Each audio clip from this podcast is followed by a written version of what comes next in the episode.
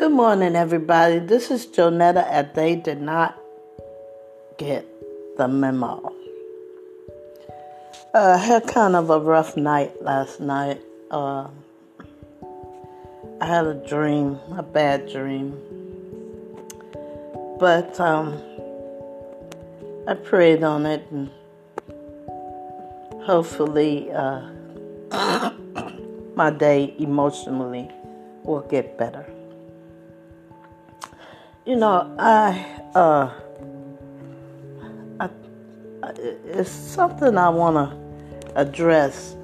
Now, all these years, I have not paid uh, PG&E because I lived in an SRO, and your PG&E is included in your rent. Now that I've moved up a little to a one bedroom, uh, I pay PG&E. I don't have a problem with it. but I'm conscious of my energy usage. And I got my second bill for my electricity.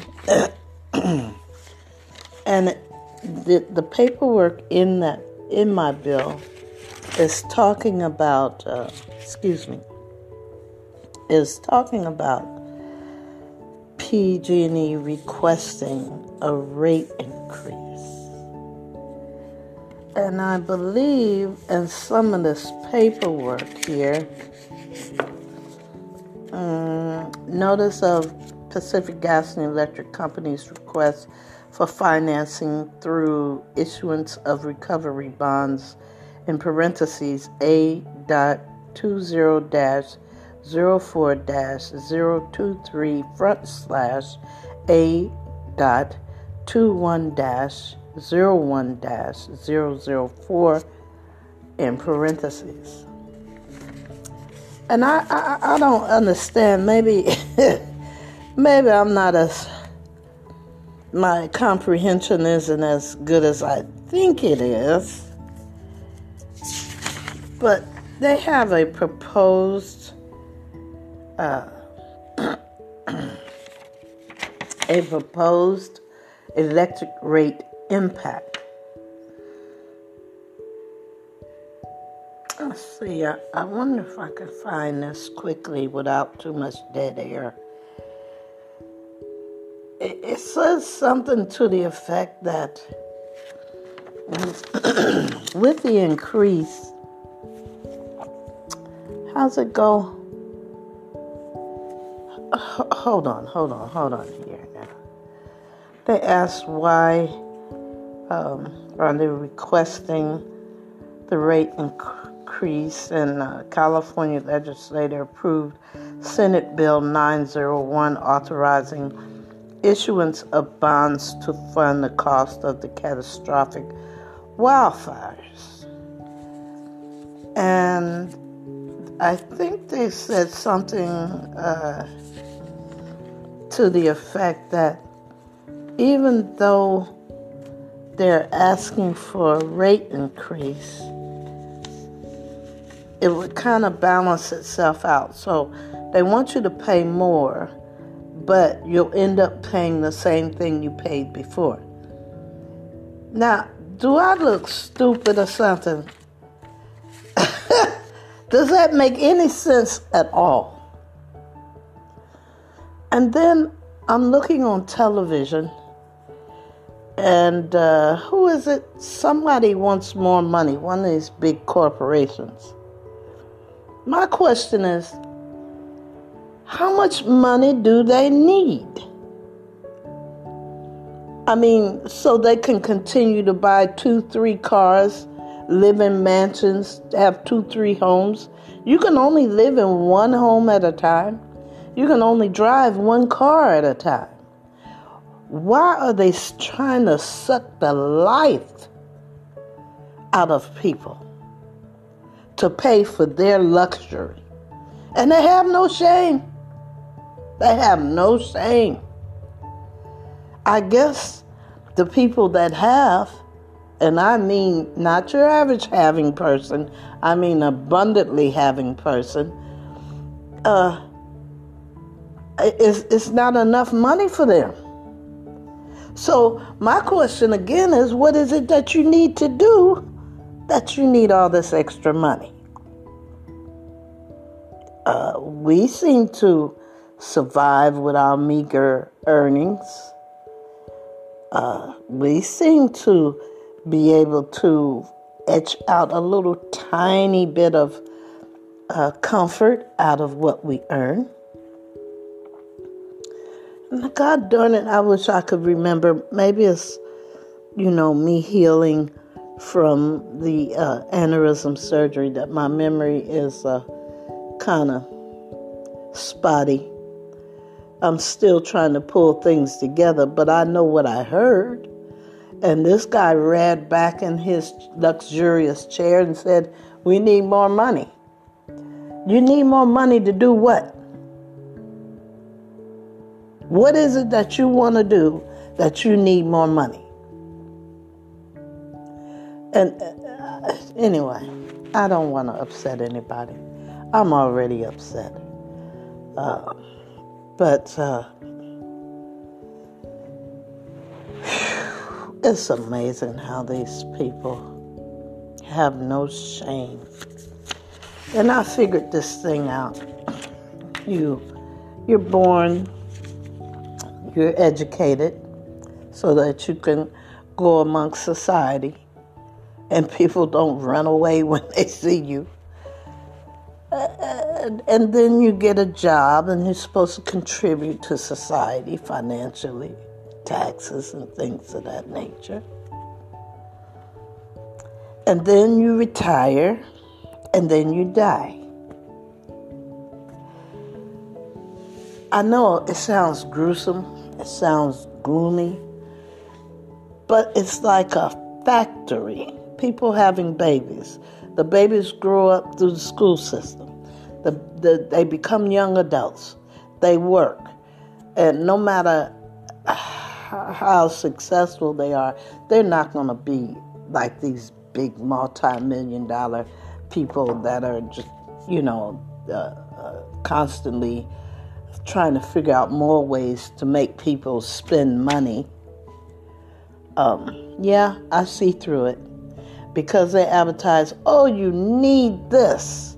Oh, you need that. Oh, this is the latest this. This is the latest in that. You gotta get it.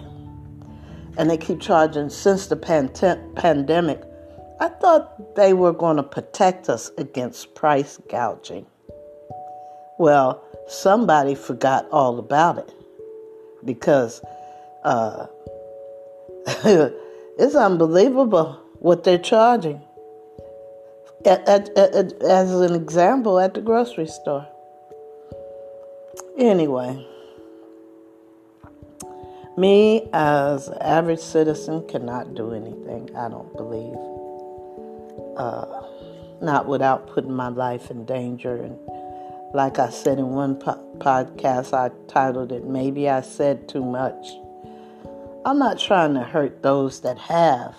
But damn, really? Really? No shame at all that generation after generation grow up, educate, work, buy bills, buy products so that the rich can get richer. And they get on TV and say they need more money. I would really like to know more money to do what? I'll wait. Stealing from Katt Williams. I'll wait. What is it that they need to do that they need to charge more money? And, and you know what's really pathetic? Back when I was born, you uh, bought a product. The people that made the product took pride in the thing they produced. They put high quality talent into producing their item that they want to sell. And it lasts forever. And then somebody came along and said, Oh, wow, they're not buying like we want them to. Oh, we're going to have to stop making this stuff so good. Because uh, if we make it really good, then they won't have to spend more money at keep replacing it. Let's make it a little bit more flimsier so they'll have to keep buying our product. Well, that's what it looks like to me. I'm just one person. This is just my opinion. They're like butts, everybody's got one. Uh, and you don't have to agree with me. I, I mean, you know, I don't know anything. But it's, it's, it's really, really, really not nothing to look forward to when you get old. Because for some reason, you work, you work, you work, you work, and you're looking forward to that golden ring at the end of your 20 years or 40 years, however you want to work, looking forward to retiring. And when you sit down to retire, it seems like the body says, Oh, you want to sit down? Well, let me help you with that. I can give you your permanent dirt nap because I've observed that when people work hard, they do what they're supposed to do, they get to retirement, they want to relax and not do anything. It seems like the, the body says, Well, you know, uh, if you want to sit down, I can help you with that, and you don't ever have to get up. Amazing. There's no brass or gold ring at the end of that. And I hate to burst everybody's bubble. But when you retire, you're going to have to continue to do something. Otherwise, your body is going to misinterpret that as you not wanting to do anything to infinity. And it will assist you in that by your demise. I know, I know, I know. We're not supposed to look um, was it mortality in the in the in the face. But I was just thinking, and I'm just saying, it it it's person after person. They work, they got their home. Those that can get a home, uh, that's out the question right now for anybody. The uh, American dream of owning a home, um, and these people that are pricing and pricing. You know, there are more people that have less money than there are people that have a lot of money. So, what I'm trying to say is uh, the population has an average income, not maid and butler and chauffeur income the people that have the money to have more than one home, more than one car, maids, butlers, and chauffeurs are not that plentiful if you're thinking of the level of wealth I'm thinking on. They're not massive like us, the average worker. And they have no shame at continually sucking more and more and more money out of you to produce or to provide a service or a product so that they can line their pockets. I'm not mad at them. God blessed your family to have wealth. All of us are blessed as well, but not economically.